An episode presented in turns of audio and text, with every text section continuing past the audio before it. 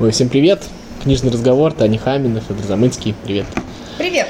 Мы сегодня экспериментируем, не знаем, что получится из этого подкаста, но хотим говорить про, так скажем, исторический такой нонфикшн, исторические книги, которые вот написаны не как какие-то исследования по истории, а которые вот, ну, для простого читателя, которые, может, должны поведать. Вот что в них плохого, что в них хорошего. Попробуем об этом порассуждать. А, я лично вот э, тут читал о периоде Николая Первого много. Э, меня на это навел документальный фильм э, на канале у Екатерины Шульман очень неплохой про то, как э, взаимодействие государства с, так скажем, с творческой интеллигенцией, ну, в частности, с Пушкиным, с Лермонтовым и так далее, там будет дальнейшие серии. Ну, расскажи ты про свое. Ну, мне, кстати, сейчас лежит на столе книга, которая называется «Страдающее средневековье». И э, как раз э, мы ее закупили в библиотеку, потому что ну, в паблик ВКонтакте «Страдающий средневековье» оно имеет очень большое количество подписчиков. Да? То есть это один из самых таких э, популярных пабликов, э, в котором как раз молодежь. И меня, собственно, эм, заинтересовала тема, ну, то есть я вообще как бы историк по образованию, хотя я не преподаю историю, поэтому не могу себя так называть. Вот. Но меня, мне нравится всегда такой, знаешь, исторический нон-фикшн. А, то есть я не очень люблю как бы фикшн, да, то есть в исторических декорациях, потому что мне кажется, он всегда либо не получается, либо очень претенциозный, то есть я как будто не, не верю. А нон-фикшн, он меня под, под, ну, как бы подкупает тем, что вроде бы это, ну, там, ближе к научному какому-то взгляду, но при этом он меня развлекает, да, то есть вот это нонфикшн, особенно если вот он такой научно-популярный, он же все равно несет такую функцию, ну, как бы, они, э, как, э, обучая, развлекая, да, то есть как вот в детском саду тебя обучают, развлекая, там, вот примерно то же самое про, в том числе, исторический нонфикшн, но он не только такой. И, э, собственно, все, что я последнее прочитала, это были эм, статьи и э, лекции по а, медиевистике, по, библи... по библиографии, Библиистике? Библиистике, да, да. И э, причем с разных сторон, вот, и плюс еще, собственно, история Третьего Рейха меня периодически э, волнует, вот, то есть вот эти все темы, они меня там задевают, и когда я тоже, ну, там, знаешь, условно посмотрю какой-нибудь BBC-шный фильм, открываю и там думаю, а вот не почитать ли мне э, воспоминания Гесса про Освенцим, да, то есть вот такое чтение. Вот, и, собственно, вот. Ну вот страдающий средневековец перезвучали. Ну да, тут же есть, знаешь, еще две такие параллели, как две вещи. Одно, когда мы запараллеливаем что-то, ну как бы мы ищем сходство сегодняшним днем, угу. ну то есть э, актуальность вот именно в исторических книжках. А вторая, это есть вот это вот, ну как бы а, удовольствие пополнения своего скудного образования. Ну поскольку да. реально что-то серьезное читать э, ни сил, ни мозгов не хватит. Вот. Ну да, то есть, э, и при том, что даже когда ты получаешь там образование, ну, то есть я вот как бы как, как человек, там, заканчивающий, закончивший истфак, то есть ты понимаешь, что ты как бы все равно даже учишься, когда на ИСФАКе, ты все равно галопом по Европам. Это, то есть там, да, там такие, читаешь какие-то, не знаю, монографии, там пишешь какие-то курсовые, и все это, знаешь, проходит, ну, как-то вот на периферии. То есть ты как будто бы, ну, не увлекаешься этой темой, а как будто тебе просто, ну, условно, надо сдать, да. И э, сейчас у тебя есть возможность, э, собственно, после углубиться в то, что тебе интересно, но при этом, да, ты углубляешься так немножечко ну, как бы не глубоко, да? То есть тебе не нужно это глубокое погружение. Тебе нужно, чтобы тебя, как бы, чтобы ты в случае чего блеснул эрудицией, да?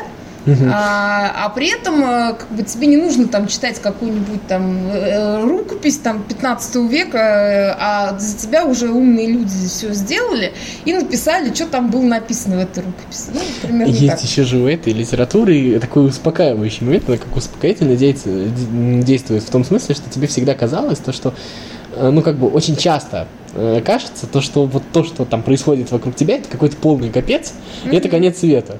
Ну, да. А в общем, когда ты читаешь исторические книжки, ну вот ты вот говорила, что про Третий Рейх ты читал, ну вот что больше капец, э, э, конец света, да? Там, а если мы посмотрим, то Третий Рейх там существовал там 15 лет, даже меньше.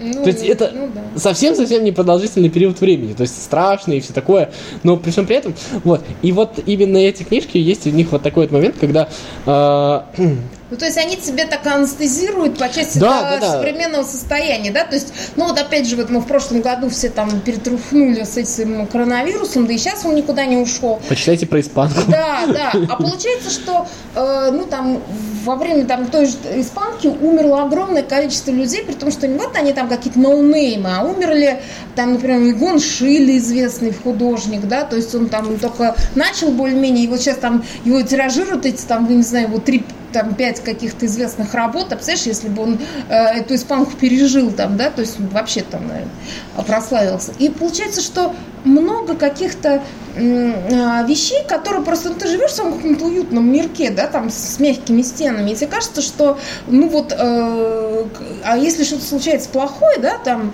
не знаю, самолет упал или там какой-то очередной теракт или путь, то как будто ужас, ужас, ужас. А потом ты понимаешь, что ты живешь в очень комфортном, действительно уютном мире, там, где, понимаешь, тебя, э, тебя не раскулачивают, да, тебя ну, там не гонят в концлагерь, э, не знаю, ты не умираешь от родовой горячки.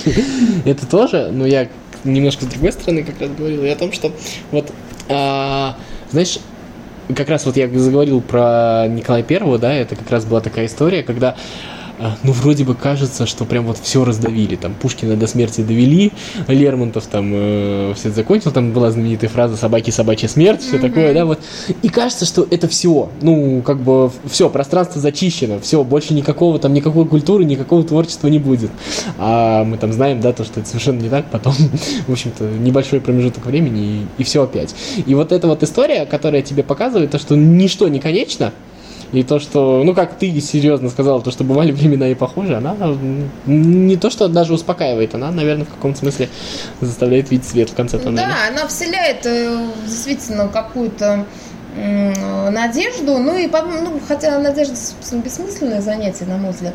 Ну ладно, а, я просто, знаешь, о чем еще хочу сказать, что в чем под, подводные камни угу, вот таких вот вещей. Потому, почему? Потому что ну смотри, вот я год назад читала две книги об Иисусе Юлии Латыниной. А, и эти книги, они такие как бы вызывают ну, большую полемику, но при этом как бы нельзя сказать, что они не основаны на научных источниках. То есть э, Юлия Латынина, она как бы, ну, не вот там, там слава богу, не какой-то, э, там, не знаю, как там, новая периодика, да, то есть она ну, это достаточно известный российский публицист в Да, и она основана, э, и то, что она написала, оно как бы э, переворачивает, ну, по крайней мере, у меня тогда очень сильно перевернуло представление о раннем христианстве, о вообще там фигуре Иисуса Христа и так далее. И э, как бы ну, для меня это был прям, вот знаешь, как выход в открытый космос. Но дело в том, что у всех э, фактов есть э, понимаешь, есть поле трактовок, правильно? И в историческом э, контексте это гораздо более широкое поле для трактовок, чем, например, там, не знаю, физики, да, то есть вот если ты поставил какой-то эксперимент, да, то ты можешь трактовать, что там произошло, там, куда пошли электроны или сюда пошли электроны, да, ну, то есть это все видно.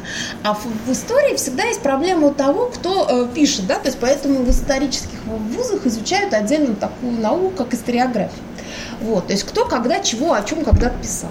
Вот, и получается, что, значит, у меня Латынина сформировала совершенно определенный взгляд на а, как бы, ну, например, на раннее христианство.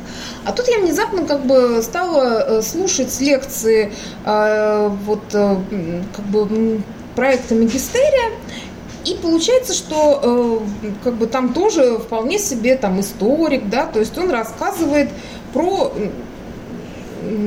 там, ну, там вот у нас Журавский есть и Мельников, да, то есть, ну, вот, в общем, разные товарищи, там, Федор Синельников, вот, то есть эти люди, они тоже как бы там, ну, не последние, да, э, люди там в этой науке, и они рассказывают в принципе, вещи не, не особенно противоречащие, но при этом они расставляют акценты в, в истории там, раннего христианства по-другому.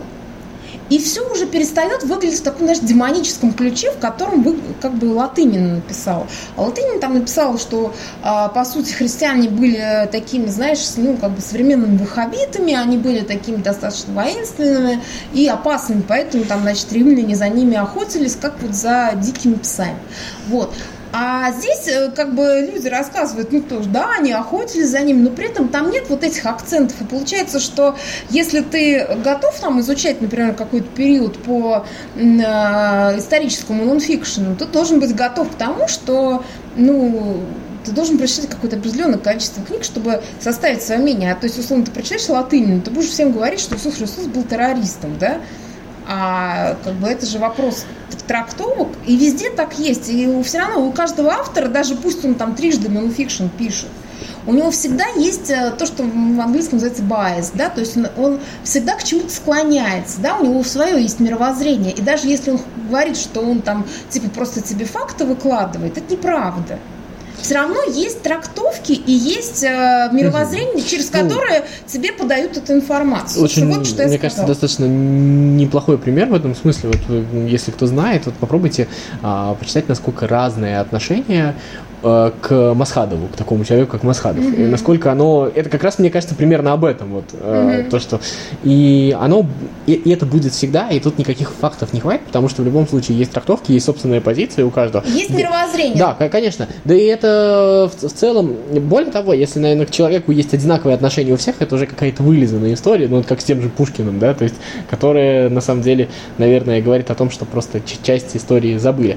Мне кажется, тут есть еще другой подводный камень, который заключается в том, что, а, в общем-то, когда мы говорим про вот такой нонфикшн непрофессиональный, а, мы очень сильно рискуем тем, что ну, в нем же очень высокий уровень допущения, так скажем, угу. сам по себе, потому что не, ну, кто-то что-то же... упрощает, еще что-то. Да. Мы очень рискуем, что, в общем-то, не только мы смертные с тобой читаем, в том числе и люди, которые, там, не знаю, принимают решения, еще что-то, они а, тоже это читают и начинают ссылаться на это. Мы видели, как там, а, в общем-то, люди там на уровне президентов прочитают какую-то одну книжку и потом начинают все на это ссылаться и значит, э, да, на этом... что как бы профессионалы там крутят пальцем у виска. Или, например, вот, э, там, не знаю, любовь Сталина к фигуре Ивана IV, да?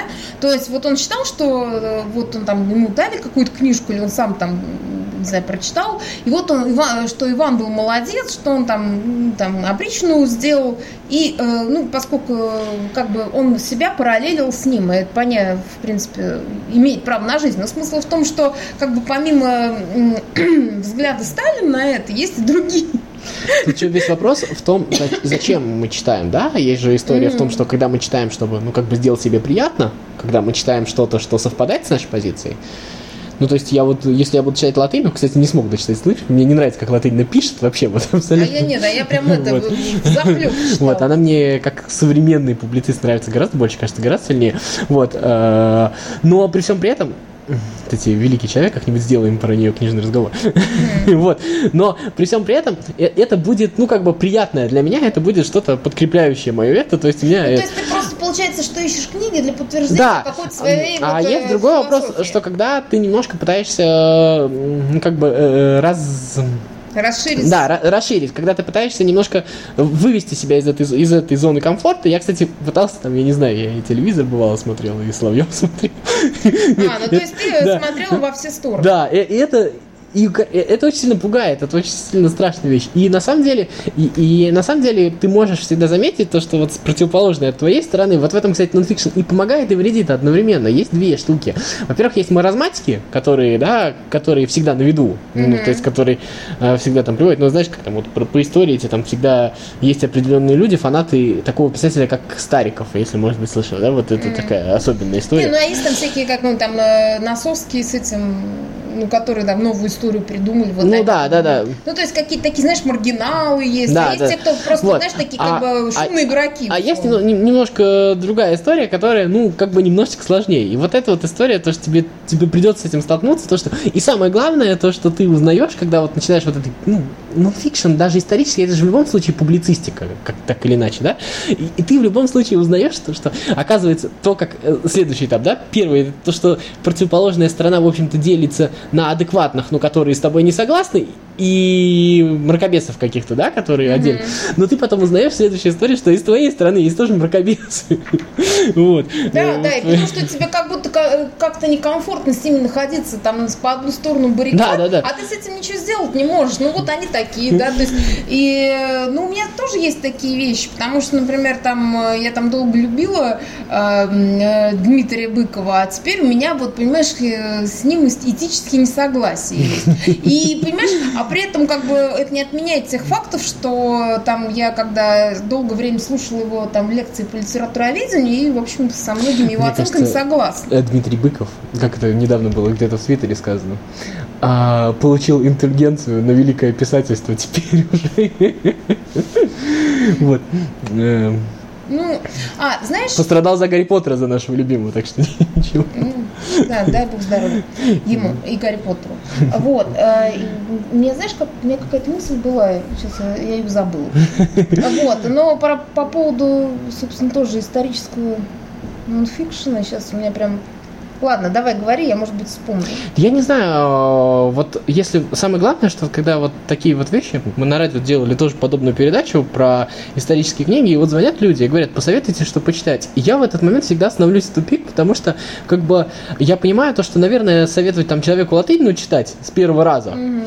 ну, это, наверное, слишком. Нужно что-нибудь попроще. И вот ты, ты всегда читаешь... Нет, ну, с другой стороны, получается, что ты как бы считаешь, что человек там не осилит, ну, а с другой стороны, ты же... Не, ну он тебе сам говорит, я вот вот только начинаю, я как бы не интересуюсь этим, вот, вот что почитать. И вот тут вот всегда дилемма такая, потому что, ну, ну это тебе так кажется, что латынь это немножко жестковато, да? Ну, да, да. Ну, то есть получается, что ты исходишь из своих оценок, да, а мне, например, латынь прекрасна, да, то есть я, я бы ее советовала всем, но, видишь, никому не заходит, кроме меня, как выяснилось. Вот, ну ладно, я, вот я вспомнила свою мысль, а то я уже боялась, что я, может быть, в маразм вхожу. Вот, э, по поводу того, зачем мы читаем, собственно, исторические исторический нонфикшн, ну и вообще, как бы, да, то есть вот там тебе не надо ничего сдавать, слава богу, да, все уже там ты отучился, или там, и, ну и не ведешь там, как бы это называется, профессиональную деятельность в, как в истории, да, то есть вот, вот как ты, например, или я. Я читаю м, такие вещи, знаешь, для чего? Для того, чтобы что-то объяснить. То есть у меня, например, очень долго, почему я, собственно, взялась читать библиистику?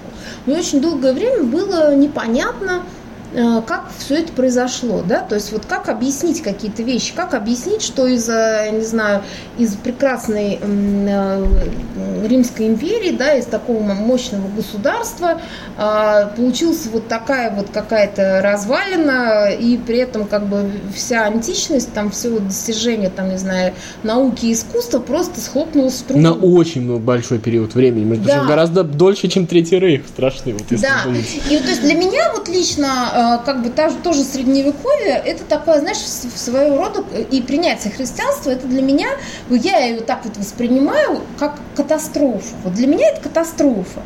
И мне важно понять, почему это произошло, и кто виноват, и что делать, что называется. Где вот это слабое место, где да, хруст? Да, где, да, где сломалось, там, там, где как вот... второй раз не попасться, да? Да, причем я понимаю, конечно, что я не могу остановить там летящий на меня поезд, да, то есть если случится, не знаю, второе средневековье, а многие же говорят как раз раз во втором средневековье, вот, то как бы вот мы, э, ну хотя бы я могу это, понимаешь, и ну, в, в, в природе человека найти, как бы найти поиск объяснений, да, то есть как, как будто бы, когда ты можешь объяснить какой-то процесс, то ты как будто у тебя есть появляется такая иллюзия, что ты можешь им управлять. Ну, это, конечно, не так, но тем не менее тебе как будто, ну, мне лично становится спокойнее. У тебя есть такое, что ты ищешь ответы на какие-то вопросы, а не просто читаешь ради интереса. Ну, да, безусловно как раз вот этот вот период э, первой половины 19 века в России, он мне на самом деле помогает на это ответить, потому что он очень-очень сильно, ну, как бы тебе сказать, похож на сегодняшний период в каком-то смысле. Да, да, да, да, да. Вот как раз там, да, когда пересажали декабристов, когда, в общем-то, придавили поэтов, очень сильно придавили литературу на тот момент. Почему-то а, я тогда думаю, сейчас читаешь, тебе кажется, господи, ну это какие-то детский сад, что это, там можно давить? Это там, детский сад, вот понимаешь, потому что для тебя вот этот вот период с 20 по 60 20 год, он какой-то, да, раз так, две страницы в учебнике. Угу. А то, что там... А там было периоды под периоды. Да, если там почитаешь там письмо Билли Белинского Гоголю, там, про то, что э, мне стыдно, что я живу с вами в одной стране, вот это вот все, когда там Гоголь похвалил государя и все такое, и вот это вот, и вот это, ты, ты вот на это вот смотришь, и ты, э, ну как тебе сказать, действительно получаешь ответ, ну как бы тебе сказать, есть же всегда вот этот вот, э, ну как бы соблазн, либо ну, как бы полностью бросить, ну, я не знаю, у каждого своя борьба, понимаешь, если mm-hmm, я про что говорю. Mm-hmm. То есть она хотя бы в своей голове, хотя бы там, я не знаю, как, какой-то фронт есть, либо вот все бросить и как бы уйти пирожки жарить, ну как бы, так некоторые люди делают. Ну да, полностью. такая внутренняя миграция. Да. да. Либо как бы, ну, внешняя миграция есть тоже такая история, да? Дауншифтинг. Да, без, безусловно, вот. И вот эта вот история, которая тебе показывает то, что на самом деле все-все на самом деле не безнадежно. И как бы, ну ты вот представь вот эту вот историю, у тебя за три года Э, сначала умирает Пушкин на дуэли, а через три года Лермонтов. Вот ты при, просто представь масштаб этих фигур на тот момент, да? Mm-hmm. Чем, вот. И те, тебе э, уже нет ни декабристов, ни Пушкина, ни Лермонтова, тебе, наверное, кажется, а Толстой еще на тот момент, что ему, он молодой, он еще ничего не написал. Э, ни, никого нет, Тургенев только там в 50-х появится. То есть вот, вот эта вся история. И это кажется, что какой-то, ну, полностью капец, то есть больше нет ничего, да? Э, Герцен за границей, в общем, все вот так вот. Но вот на самом деле вот эта вот история про то, что а, сколько ты культуру, сколько ты ее не закатывай катком, она все равно вырастает. И вот это для меня, наверное, самое удивительное, именно вот в этом конкретном кейсе. И мне кажется, что даже вот история со средневековьем, она, конечно, не обезнадеживающая. Но... Да, я, собственно, знаешь, мне нравится, как бы вот я, опять же, сижу рядом с книжка страдающая средневековье. И, в принципе, я понимаю, я как будто научаюсь э, ее, ну, вот эту эпоху любить именно через вот это вот какое-то совершенно примитивное варварское искусство, которое там было в романском э, и готическом периоде. И в этом есть какая-то особая прелесть. То есть я люблю это даже, если честно. Вчера вон сидела, рисовала э, ну, то есть копировал иллюстрацию из, э, значит, трактата про какие-то там полезные травки. Вот. Ну, дело не в этом, а в том, что э, ты про, я с тобой согласна, потому что э, в том плане, что вот ты говоришь, что средневековье там действительно вытоптало, э, ну как бы исчезли, то есть все достижения э, античности, они исчезли как будто бы совсем, а потом, ну вот появилось же возрождение, и возрождение, то есть вот я как, как человек, который там интересуется искусством, я думаю, а ведь получилось, что возрождение, особенно высокое возрождение, оно же переплюнуло античность по части выразительных средств, по части, собственно, какого-то осмысления. То есть, э, вот, например, статуи э, там Давида, да, там, ну, Микеланджело, да, они круче, чем, ну, как ни странно, там, оригиналы, к которому они хотели, ну, как бы, ну, дотянуться. Они круче по части какого-то э, именно одушевления, да, то есть по, по, по технике вообще. То есть получается, что все равно, ну просто надо принять факт, что есть вот какие-то периоды в истории, да, то есть вот они просто есть, и ты к этому, ну, как бы вырабатываешь какое-то свое отношение, но тем не менее ты веришь в человечество, да. ты веришь, том, что, что даже если все вытоптат, все равно какой-нибудь там Микеланджело или Леонардо да Винчи или не знаю кто, кто угодно придет и все равно это сделает, потому что ну, в этом есть, э, э не знаю, природа человека. Когда мы еще говорим про средневековье, тут же нужно понимать то, что это же вообще для нас, ну, как бы очень приятное такое ощущение, потому что мы как раз э, живем в другое время, во время развития все-таки, и э, какие-то локальные вещи, конечно, нам могут не нравиться, но общий тренд, он все равно на развитие, то есть вот это вот, и когда, э, и это, мне кажется, вот, когда ты говоришь про средневековье, кстати, вот зачем э, нужно читать исторические книжки? Затем, чтобы ценить текущий момент вот да, этого, да? да, то есть вот когда ты э, должен понимать то, что вот э, между там каким там 600 каким-нибудь годом и 1400 каким-нибудь, разницы гораздо меньше, чем между 1970 и 2020. Да, огромная вот, разница. вот, причем не только в техническом смысле, и в культурном, то есть и вообще, то есть мы получили так, так, такой вообще пласт, который мы еще настолько не оценили. Как-то там говорят, мне нравится то, что вот э, современная культура никакая, еще никакая. А вот, вот вы, вы что успели посмотреть, понимаешь, ее настолько много, что... Да, да, я, я, я понимаю, что, например, я, э, ну, если там отходить от темы, например, вот мы разговаривали там с подругой, и я говорю, слушай, а я совершенно не знаю, как выглядит немецкий кинематограф, например, да, то есть я там видела какой-то один сериал, и все. А получается, что, а почему? Ну, потому что у меня и нету в этом потребности. У меня там есть русский кинематограф, у меня есть куча там каких-то HBO-шных э, сериалов, у меня есть там книжки и все такое. То есть, а, опять же, а, когда люди говорят, вот, культура не стала, ну, они что, они смотрят только на Моргенштерна, что ли? Но, с другой стороны, Моргенштерн тоже, я даже не знаю, что он поет, кстати, поэтому могу огульно. А, он обслуживает, как бы, интересы и потребности своей аудитории. Ну, если ты к ней не относишься, почему тебя так бесит этот Моргенштерн? Меня совершенно не бесит. Есть такой на ютубе лектор, Анна Веленская, у нее музыкальная лектория, она очень интересно рассказывает про музыку. Да, я, кстати, И она там слышала. да, показывала у Мангерштерна а, аккорды из барокко, из каких там авторов взяты, и как вообще они применяются, и то, что там есть тоже интересные приемы, и нифига это вот не просто дернул за струну. Ну, в том-то и дело. И понимаешь, а, ну просто еще у людей вот это вот есть потребность, э, ну как сказать, там э, покудахтать. Вот там типа, ай-яй-яй, вот там типа какие, э, значит, сейчас вот, э, знаешь, как э, про, про папирус там какого-то века до нашей эры, что молодежь развращена, да? То есть, ну это вся та же самая история. Да, да, да. Но это, знаешь, как все говорят, я просто не могу не привести пример, все говорят, то, что ну, давно уже, последние 10 лет, на всех там разных кинофестивалях всякие премии получает иранское кино. И про него никто не знает. Вот примерно так же. Ну и, и как раз, э, ну, мне кажется, что можно резюмироваться, да, что э, почему хорошо читать э, исторический нонфикшн. Мне кажется, тем, что ты, во-первых, расширяешь там зону, ну, как бы своих, вот, ну, как, знаешь, э, поле зрения, да, и э, при этом ты начинаешь ценить э, то время, в котором ты живешь, и можешь найти какие-то интересные параллели. И при этом, вот, ну, как бы лично мне, у меня просто такая потребность, я люблю что-то для себя объяснять. То есть, когда получается, у меня есть такая иллюзия, что если я что-то объясняю, то как будто бы мне не так уже страшно и тревожно, и я становлюсь как-то, ну, как будто я умею этим управлять или хотя бы, ну, как бы понимаю, куда я, там идет поток. Вот. А, Но мне кажется, я, я потом тебе дам слово, извини, что вторая, э, ну, но при этом у этого есть подводные камни, что э, ты как бы, если ты не разбираешься в теме, ну, то есть, вот, условно, ты вообще не, ну, как бы не в курсе, то ты мог, мог- прочитаешь одну книжку, как ты говорил, про какого-то там вождя, да, и ты начинаешь по ней как бы вот... э, То есть не надо из книжки делать всю. Библию Да, новую да, для да, себя, Да, вот. вот, вот. Собственно, я вот сказала свое мнение, теперь могу передать.